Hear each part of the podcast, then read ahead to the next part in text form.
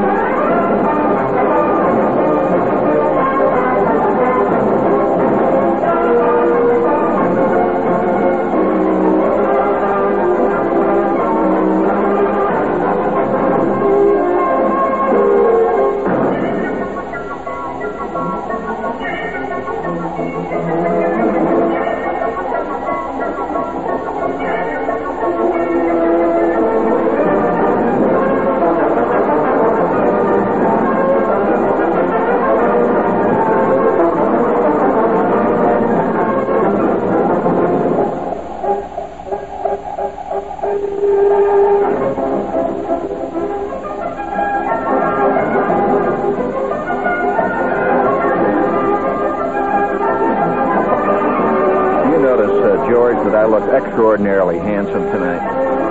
You notice that?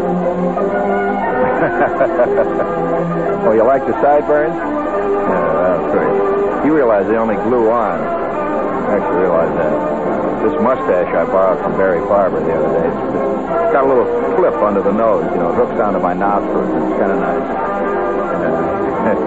oh, yeah, right. Bring it up there, large, George, please, if you will.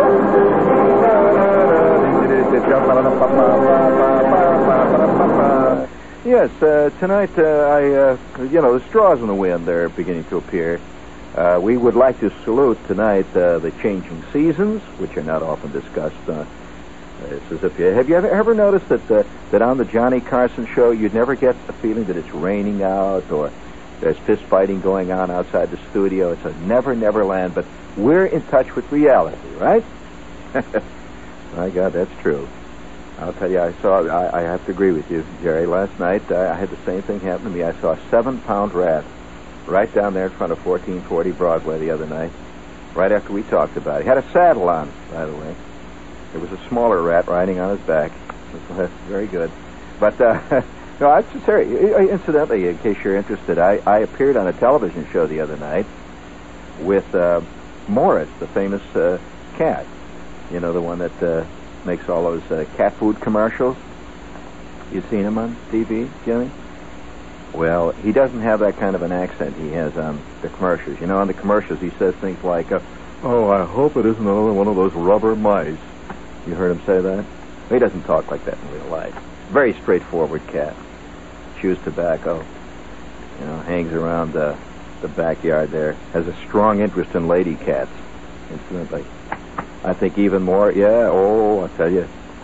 In fact, it was fantastic. Uh, you know, he, he he lets he lets you know what he is. And speaking of uh, of very virile people, uh, I noticed that uh, a great deal of interest uh, that you can tell the changing seasons by the way the columns in the newspapers approach the change obliquely, or as they said in the army, obliquely, it's obliquely to uh, us human beings. Uh, that, uh, or, or do you still say oblique, Jimmy? I see. Well, the Army has forever changed you. It's, uh, you're the only executive I've seen when addressing a group of, uh, of employees when they're assembled. Uh, Jimmy gets up there and says, Men's, I want all of you to know, and he's very strongly influenced by Army nomenclature. Uh, Agreed, Jimmy? oh, George, yes, indeed. That's not just the Army, that's the armed forces. Have their own language. You, you probably didn't realize that. Many people don't. For example, when you're when you're in marching formation, you're marching forward, see, and you're going ha ho he ho ha ho he. You know this. You, you know this routine. Well, suddenly the uh, the guy who's drilling the group is not necessarily a sergeant. He can be a, a corporal or something. See, he's going ha ho he ho ha ho he ho ha ho he ho oblique march ha ho he ho. Well, oblique is the army word for oblique. And I had a very embarrassing uh, situation that came about as a result of that word. And it occurred when I was uh, in the employ of uh, the government in a very lowly capacity. As a matter of fact, I was going through basic. That's about as low as you can get in the employee of, of in the employ of the government. You agree, George? Very low. And this was the second week in basic. And of course, the first week we spent taking uh, lectures of this type with this uh, corporal, redheaded corporal, is from Nashville, Tennessee, and uh, he'd come in every day. Yeah, he was Nashville, Tennessee. He was a, he was a uh, he was, as a matter of fact, he was a uh, National Guard corporal, which is the most corporal form of corporal you can get. The regular corporals are very different. They're very cool. This was a National Guard corporal, and he was uh, he was uh, from Nashville, Tennessee, and his name was Dixon, Corporal Dixon. And uh, Corporal Dixon would come in. He's wearing his helmet liner. It looks like a little, you know what the helmet liner is, gang, right? And he comes in in his uh, in his uh, you know, he has uh, wearing his field jacket, corporal stripes. Boy, I'll tell you, he had corporal stripes that didn't stop. Uh, he had uh, crest fatigues, and it's uh, it's 0830. Immediately following chow, we would have this lecture from Corporal Dixon, and he, he would uh, we'd have it in the in the barracks, where uh, downstairs in the barracks they push all the bunks back, and we squat on the floor, and the rain is beating down on the roof, as it always does during basic rains maybe 40, 50 hours a day in basic. It alternates between raining, snowing, and being 110. And uh, so uh, we're all squatting down there, and Corporal Dixon comes in. Now, I am a brand new soldier. You got to understand that. And uh, I have just come out of civilian life. And uh, being a civilian, I figured I knew what life was about. I'd seen plenty of movies about the Army. You know, I, how many times had I seen uh, oh, I knew what the Army was all about. How many times had I seen movies uh, starring Van Johnson uh, when he was this lovable, uh, he was always a lovable lieutenant. And uh, often his enlisted man, who was right under him, usually his first sergeant, something like that, was Mickey Rooney. And uh, they had, yes, and they, they had a great, and Robert Walker was always in those movies. He was always a private. And uh, he never lived long enough to go up in rank, as most movie stars do, as their age increases, their rank increases. Uh, you know, uh, uh, some probably some of you even remember the days when John Wayne was a private, but that was a long time. He's become at least a three-star general, at least. And they go up in rank, uh, just picture after picture, and as their agent gets more powerful, and as their box office draw gets more powerful, until eventually some actors become such big you know, box office draws, that they won't, uh, they would never appear in a movie uh, in a, in a role less than a colonel, full bird colonel. Uh, James Whitmore went all the way from a private to at least, well, in fact, he, he played a couple of admirals from time to time. So, you know, this is the way rank goes in those movies. So I'm sitting there, and I, I knew all about the Army. I'd seen all of the movies, see. So I'm squatting down. I, I'm involved in a scene now in which I never seen in a movie, which is the lecture. You never see these in this movie. Some squatting down, the rain is pouring down, we're all wearing our fatigues. And it's very heady atmosphere to begin with. The laundry had not gone out for about three or four weeks due to the usual screw up in the laundry department. We got no laundry, none of it went out, none of it came back, and we were wearing very, very gamey fatigues. Now, uh, I've been around gamey things, but uh, you're if you're uh, sitting next to a guy who is normally gamey, uh, and and is wearing a pair of fatigues that he has worn out on the obstacle course for the past two weeks, and uh, you're next to something gaming at that point, especially since uh, we're all jammed in there together. See, and Corporal Dixon comes in. We had this little blackboard at the end of the barracks, which he worked with. This little blackboard, and he walks in. He says, "Oh, attention, attention! I want all you to, to listen careful now." And I want all of you to listen careful to the point where I want to have some questions at the end of this here lecture. Now, today we are going to discuss right face. Tomorrow we will take up left face. Today we are going to discuss right face. I will write it on the blackboard thusly. R-I-G-H-T. Right. Face. F-A C-E, just like what you got there between your ears. That's a face. Right face. The command will be given thusly. Right face.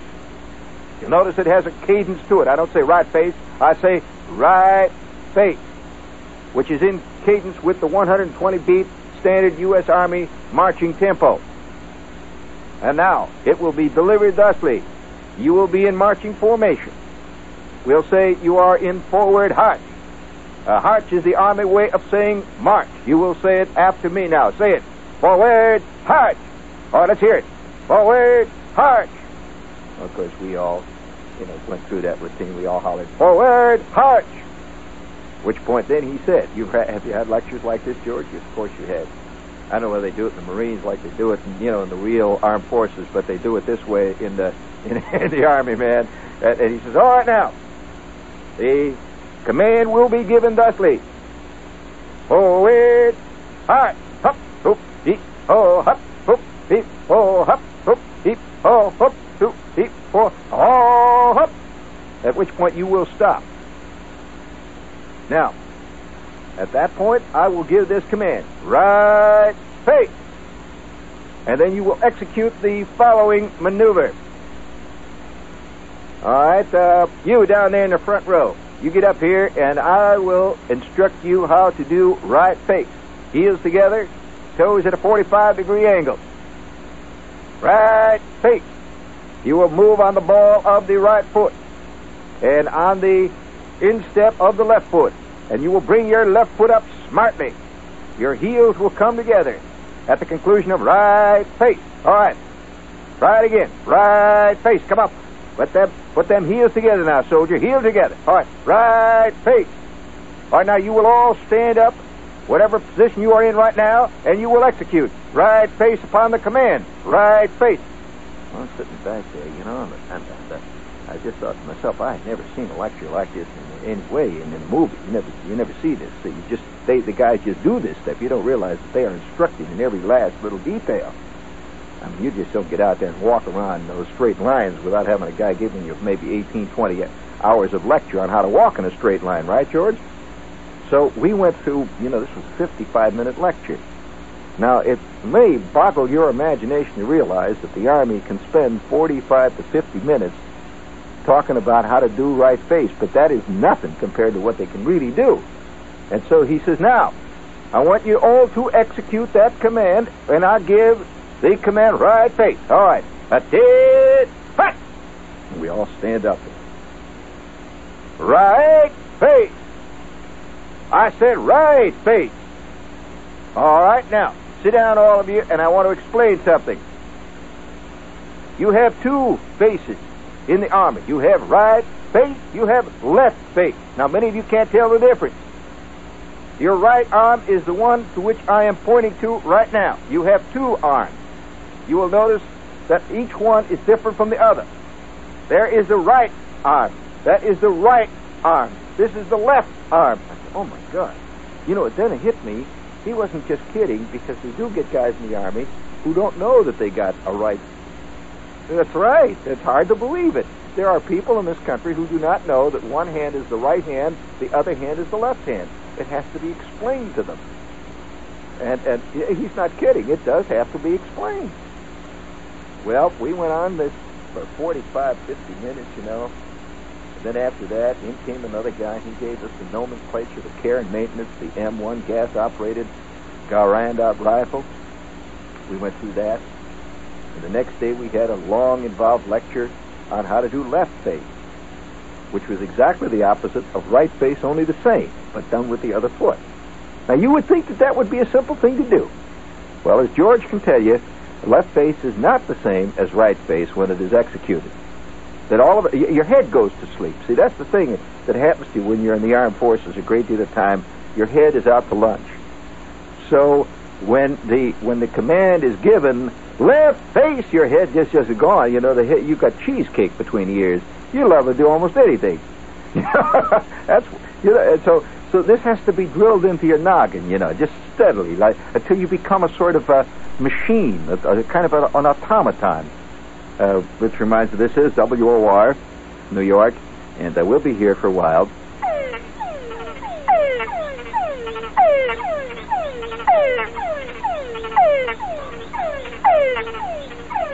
You are listening to frogs in a Panamanian jungle.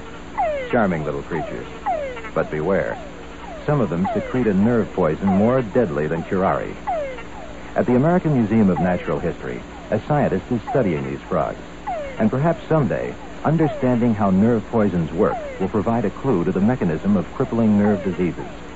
It was here, too, at the museum, that another scientist discovered the first indications that cancer can be hereditary. And the list goes on. When you support the museum, you support the active work of 200 scientists dedicated to the preservation of all animals, including man. Visit the American Museum of Natural History, 79th and Central Park West, open every day.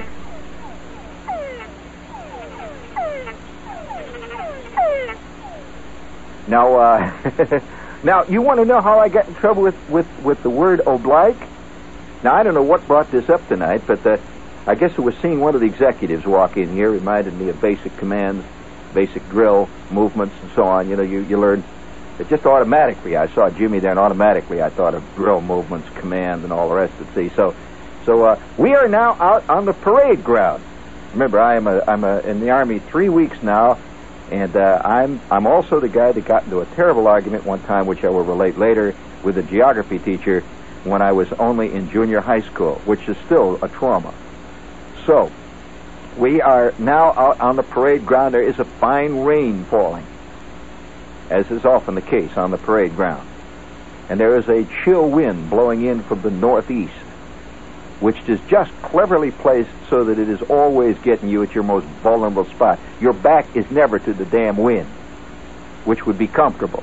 Always, somehow, it's coming in over your helmet liner and down the other side, and each ear is, you know, freezing separately and we are wearing ponchos, which uh, in the army type of poncho does not really keep the rain out. It filters out the larger pieces of crud, allows all the water to come through. And so we are all standing out there, and and now we got this drill sergeant. This is not the corporal. This is a this is the real thing, as Dixon would say. It's the real thing out there, real DI. You know, he's out there and he says, "All right, now, men, we are now going to execute one of the prettiest commands in the Army nomenclature, and when executed properly, this command is a very elegant command seen on the parade grounds. You will you will practice now what we call oh, oblique arch, oh, oblique arch, which is a 45 degree marching angle from the original course of march, a 45 degree angle.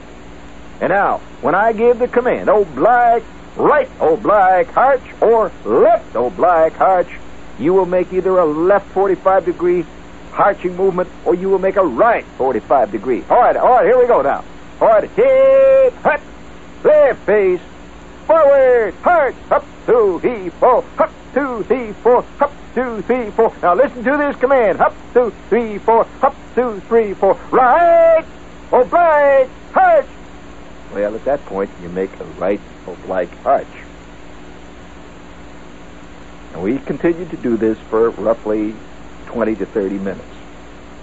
And it is a, a kind of a pretty maneuver. And so finally, after doing this for 20 to 30 minutes, and I was kind of enjoying it. You know, you kind of enjoy marching after a while. It's a strange thing to report, but you do. Uh, you do enjoy this. Uh, we have finished about 45 minutes of practicing oblique, le- left oblique arch and right oblique arch, when the sergeant made a basic mistake. We're all standing there, and he says, All right, men, at ease. Now, are there any questions today about what we have done? If you have any questions, I'll do not hesitate to ask because when we have that parade next Saturday, I want you men to really show them that this is the best damn platoon in the entire camp. All right? Any questions? What do you think yours truly said at that point? God, how, how dumb you can be how dumb you can be. I, in my best civilian manner, said, "Oh, uh, excuse me, Sergeant."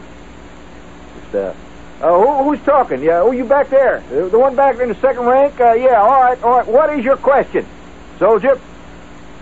I said, "Well, Sergeant, I have one question. The word is not oblique; it is oblique." Well, the word is pronounced oblique, Sergeant. I'm just curious why you say oblique. What was that question? I said, why do you say oblique? The word is oblique, Sergeant. It's pronounced oblique. Long, pregnant silence. At which point he said, Soldier, would you come forward here? Would you mind? Come on, come on, just come forward. come out of ranks and come forward out here. I want to demonstrate something to the platoon. And I came walking out. I figured, you know, he's going to say, now here's a here's a soldier that's with it. You know, he's he's he's involved in the material, and he wants to correct any mistakes we may have done here. And uh, he is truly uh, one of our better recruits. Well, he says, all right, soldier. Your question, uh, as I take it, you were criticizing my pronunciation of the word oblique. No, no, I, I wasn't, Sergeant. Actually, what I said was uh, the word is, is correctly pronounced oblique. I was not criticizing your pronunciation. I just wanted to make sure that uh, is that were you were you you were saying oblique? Is that what you were saying? I was getting myself in deep. Little did I know it. You know, I, you know Oh, this is by by the way, this is one of the worst things I ever did in the army. If you think I'm inventing this story, anybody who's ever been out on a parade ground knows exactly the, the you know the feeling. I was new in the army, see, I didn't know. So I said, "No, I think the word is oblique, Sergeant." All right, soldier. Now, platoon, I want you to watch this soldier. All right, soldier, attain hut. Right face. Left face. Forward, hutch. Up, two, three, four, up, two, three, four, up, two, three, four. Right, oblique, hutch. Up, two, three, four, up, two, three, four, up, two, forward, hutch. Up, two, three. Marching around out there by myself. He kept me marching around by myself for roughly 25 minutes while the rest of the platoon lounged around and I am marching round and round. It began to dawn on me after about 15 minutes that he was not interested in my elegant marching. He was interested in something else. And yeah, after about 25 minutes of this, and I, you know, I'm I'm really dragging my tail at this point because he has me all blanking and, and harching and doing all of it all, all by myself out there, incidentally carrying an M1 around, carrying a gas mask and all the rest of the accumulated junk. Yeah, pack a whole full field pack, absolutely. At which point he marches me in front of the platoon and says, All right, soldier, attention, hut, at ease.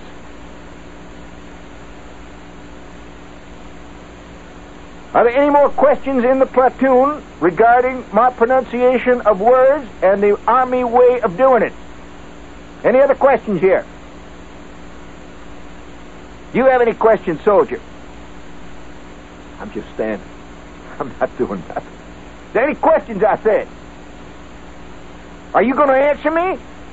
Head up, right face, forward, march. Well, that was one of the great lessons of my life. Great lesson.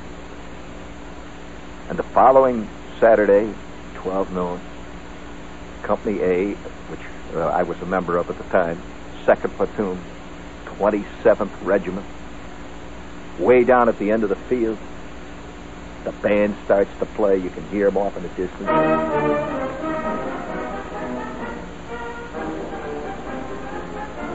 Our sergeant turns back, his helmet pulled low over his eyes. He looks from left to the right, and then from right to the left of the platoon. And he watches the first platoon of the 27th step off. You can see him moving off to our left He looks right down into our eyes, into our soul. Platoon, head, hut. Left face. Forward. Perch.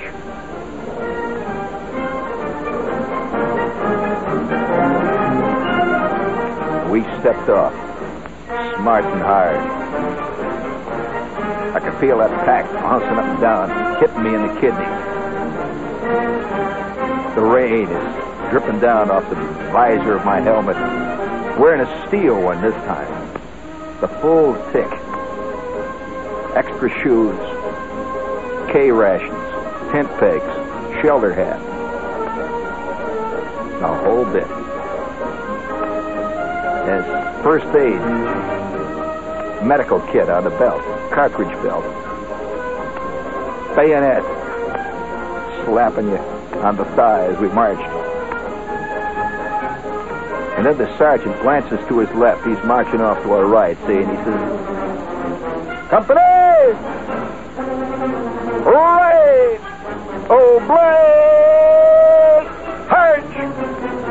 By God, I oblique. I did not oblique, I oblique. Company! Bird! Harch! We executed such a clean oblique you wouldn't believe it, cutting across that moldy, damp grass. And now we are opposite the reviewing stand, where the general in command of the entire 27th Regiment is up there with his flag flying with them two big silver stars on it. Company! Eyes! Right! And we're all looking at the general as we move past. Eyes forward! Left oblique! Harch!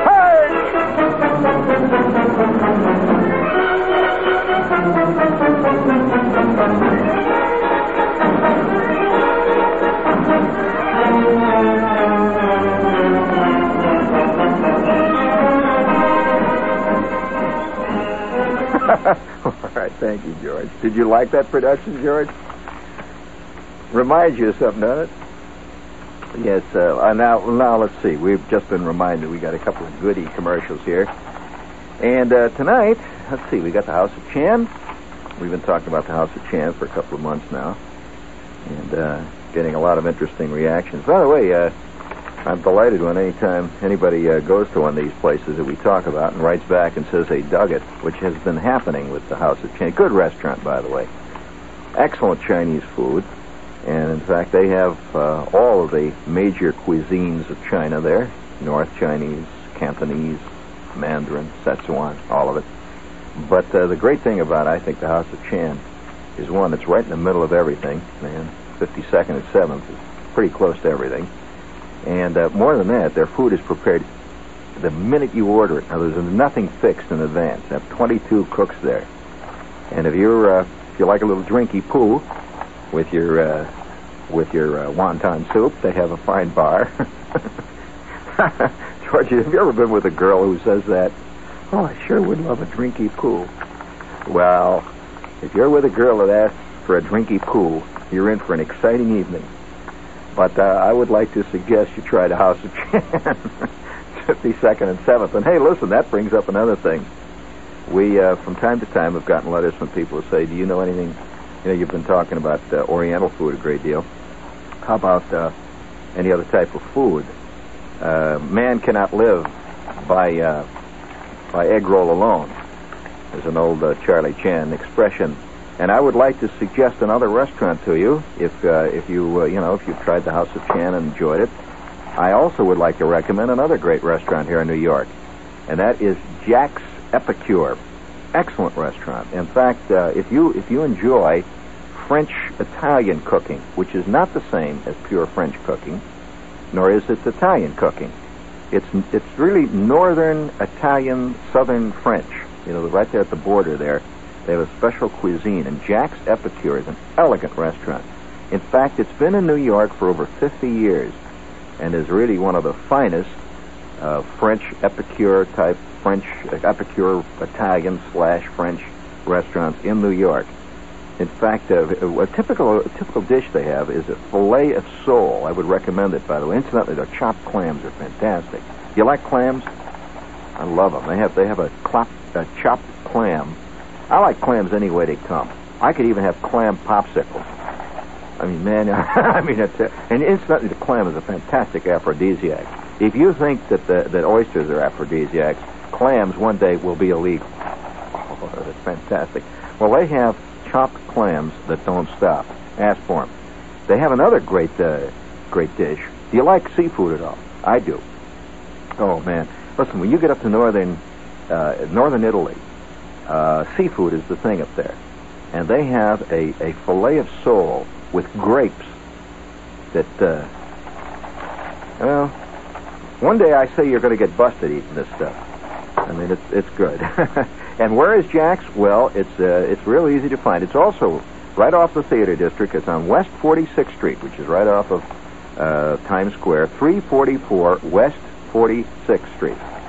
You drop in there, they have elegant drinks, and that's Jack's Epicure. I repeat, 344 West 46th Street. You'll find a whole group of elegant French restaurants right in that area.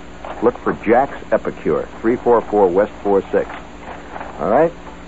You know, uh, along, along that, that line of great lessons that you've learned, you know, you, I learned that lesson, man.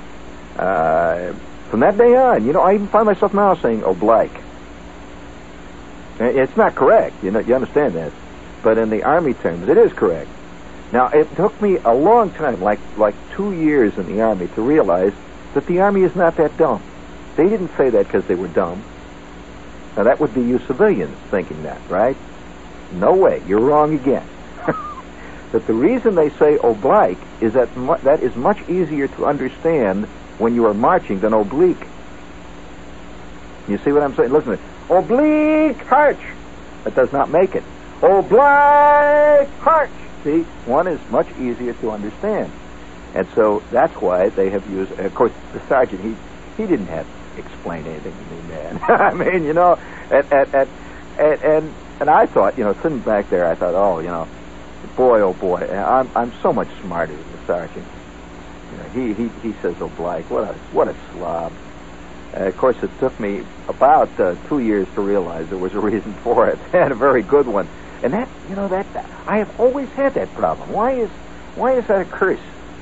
Some people have that curse of walking right into a totally dumb, idiotic situation and sticking his head in the chopper. This is, I have done this. Now, we had a teacher named Mr. Melton, who was a very nice guy. I never saw Melton ever get mad. And uh, Melton was a junior high school teacher. And he was a tall, quiet, thin guy with a sort of dark hair, and he wore big horn-rimmed glasses. And he was he was kind of a, uh, the kind of teacher who always seems a little embarrassed to be up there teaching you. You know, he'd say things like, uh, "Well, I don't really know much about this, but uh, I think you uh, students will find this interesting." And and uh, he was always kind of diffident. See, well, there I am, you know, old old, uh, you know. I almost used a great word. Well, let's put it this way: the the first part of the phrase is smart. The last word is a three-letter word ending with two S's, right? Okay, there I am. See, already at that age, I was a born one. And uh, how you get to be like this, I don't know. I'm sitting in the back there, in the back of the room, and and uh, Melton. I like Melton. I like Mr. Melton. I always enjoyed Mr. Melton. He was a good guy. And uh, Mr. Melton is up there, and we had a class. He taught a class in geography. He also taught a class called health. You remember when you took health in school? Personal hygiene. They called it hygiene. That's what they called it. So Mr. Melton is up there in the front of the class, and and uh, he is he is uh, talking away there, and uh, he, he is, we are discussing foods. You know, various things. You should have uh, you should have uh, foods that are high in in the various types of vitamins. And he says now the vitamin A is found in the following uh, in the following. So he shows a carrot, you know, and, and then he's going on like this. And I'm sitting back there, my head is sort of asleep, and he makes the following statement. He said uh, uh, that the food uh, is, is composed of various uh, types of substance which the body needs. It needs uh, carbohydrates, and it needs uh, proteins, it needs uh, vitamins. At which point, my hand, being a smart you know what, by the way, people who have this curse cannot help themselves. They cannot. My hand instantly goes up. Mr. Melton says, Oh, uh, yes, uh, do you have a question back there? You have a question about the carbohydrates? And I said, uh, Yes, Mr. Melton. Uh, it's not exactly a question, but the word is not proteins, Mr. Melton. That is pronounced protein. Protein. What was that? I said, The word is pronounced protein, Mr. Melton. Protein. It is spelled P R O T E I N. If it were spelled P R O T I E N, it would be protein. But since it is protein, P R O T E I N, the correct pronunciation is protein. I looked around at the rest of the class. Well, you know, we got that straightened out. Mr. Melton says, Oh, the word is pronounced protein.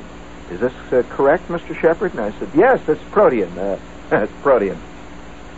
Well, word is pronounced protean. Hmm.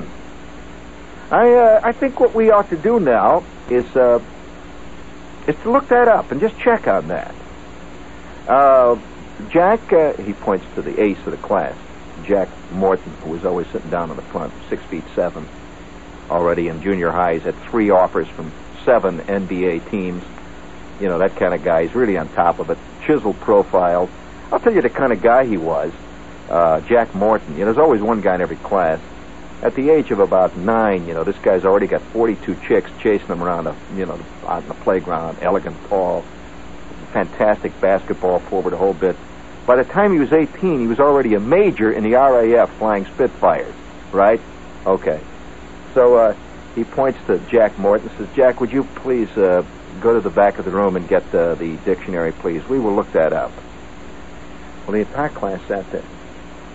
Mr. Melton playing it pretty cool up there by the front of the, by the front of the blackboard.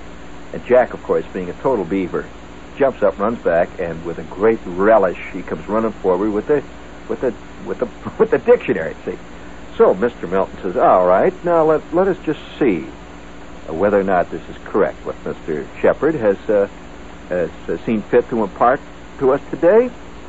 Protein, protein, P R O P R O T E I N, pro." He looked up and his face is beat red. He said, "Oh, I see. Uh, uh, the correct pronunciation is protein, with the uh, secondary pronunciation as uh, protein incorrect." It says. at that point, I felt, you know, this is great. Now, yeah, I'm, you know, ten feet tall. Shepherd has won a, a tremendous victory, and not only that, Mr. Melton should be, you know, pretty grateful to the fact that I have straightened him out in this basic uh, mispronunciation, which, by the way, still is used continually over and over and again. Every time I hear it, it bugs me, but it's used on TV commercials and everything now. You know, protein. This protein gang, please. So at that point, I'm sitting there very, very happily when uh, Mr. Melton says, Well, uh, thank you very much, Mr. Shepherd. Uh, I'm glad that uh, you straightened this out. Uh, let's see, the word uh, is uh, protein. I'll have to, I'll have to I'll make that correction. All right, boys and girls, remember now the foodstuffs that that we must, the human body requires carbohydrates. We require prote- proteins. We require proteins. Uh, he's got this chart, see. And so, at the end of the class, about five minutes before the class is over, Mr. Melton said, "Now I'd uh, like you to take out your notebooks. We're going to have a brief quiz." and uh, I'd like you to have a brief oral, little oral quiz here now. And the the uh, quiz is is uh, the following quiz. We're going to have a little brief quiz.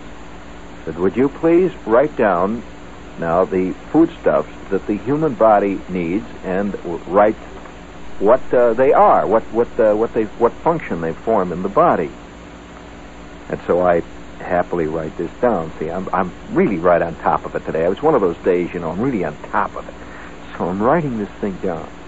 And I write it, you know, I dash it off, hand it in. And the next day, I come into class. Mr. Melton is up front. He says, Well, he said, uh, first of all, I'd like to give you the results of our little quiz yesterday. I hand the papers back. Jack, would you please pass those papers back there? Jack Morton passes the papers back. I get a D minus. And all over it are little red marks. Little things underneath it with question marks. At the bottom, he, he writes, he said, uh, says, uh, your use of the English language is atrocious. The proper phrase is those proteins, not them proteins. One does not say we have to have a lot of them proteins. He said it is those proteins. And he said, if you have any questions, ask them in class. He is ready to give it to me. So I sit back there, my head kind of hunched down looking at my paper. Now, I had all those answers right. But Mr. Melton was teaching me an eternal lesson which I have never forgotten. He who is a nitpicker must expect to have his nit picked. I repeat, I have just invented that slogan. I repeat it for those of you who are continually calling up saying, tell Mr. Shepherd that it's uh, dot, dot, dot, dot. He who is a nitpicker must expect to have his nit picked. Or, paraphrased, he who picketh nit shall forever remain a nitpicker in the vast wheat field of life. Now that's mixing metaphors. But that's all right. It isn't bad. Once in a while to mix a few metaphors. You might as well mix a metaphor as mix a martini. You know, what the hell? I got nothing against mixed metaphors.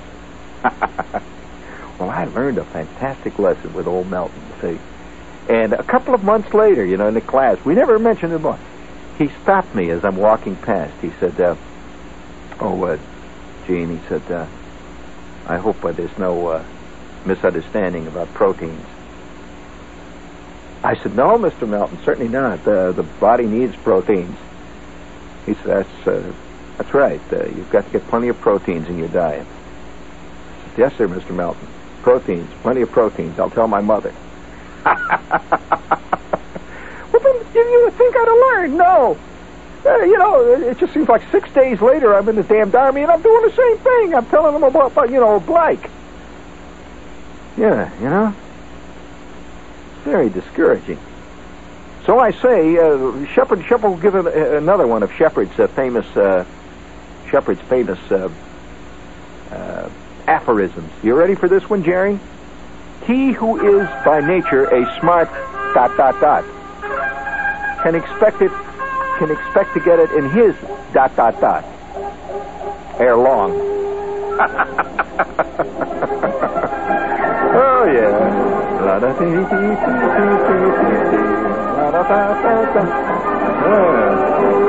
Uh, tonight's uh, program was uh, was part of our vast public service programming in the uh, educational department. True education, that is, as opposed to uh, all that other jazz in which you read about. This is true education. When in the army and they say, "Oh, like you, oh, like Dad." The army ain't going to change. We know who's going to change, right? Okay.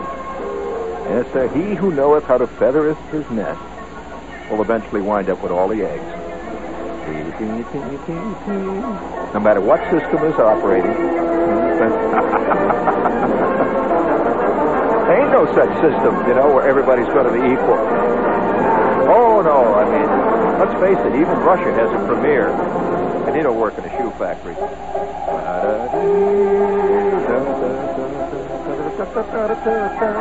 Ain't heard of Castro cut many cane lately.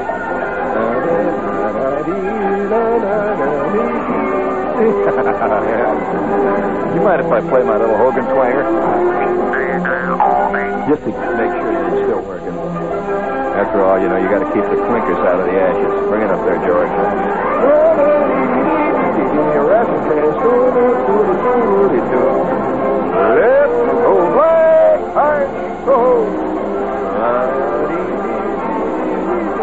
Would you believe it? I later became a drill corporal.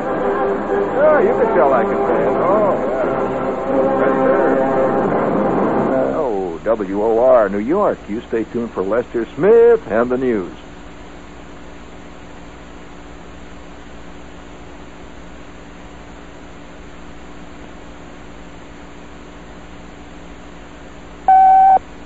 This is the news in detail on the hour from the WOR newsroom. It's almost strike time for members of the United Transportation Union. Their target, the Penn Central Railroad. At one minute past midnight, the union is expected to begin a strike against the nation's largest rail system. Formal negotiations have broken off. As far as is known, there are no hasty meetings in the night to avert the walkout. If and when the Penn Central is struck, WOR News will have a complete rundown on emergency transportation measures for the metropolitan area commuters. The union is firmly opposed to the railroad's intention of applying new work rules which would begin a phase out of train crew and yard crew jobs that the Penn Central says are not needed. The bankrupt line has court approval to eliminate the jobs. 19 year old John Hoover of Parsippany, New Jersey, surrendered to police tonight near where another 19 year old man had been shot to death. Hoover is the suspect in the shooting of Glenn Winch of Dover, New Jersey. Winch had been engaged to Hoover's sister. Critically wounded in the shooting at 624 Park Road in Parsippany were Hoover's 18 year old brother Kenneth and 16 year old Kenneth Wittes of Denville. The elder Hoover escaped from the house where the shooting was done as police fired tear gas into the building. Police said that Hoover was apparently angry because vandals had tampered with his car. Unidentified sources in the Pentagon said tonight that communist forces in South Vietnam plan to release 27 American prisoners of war this Sunday from the POW camps in the South. The 27 are to be released near An Loc in the Central Highlands. Sources said the information was relayed by the Viet Cong, the United States officials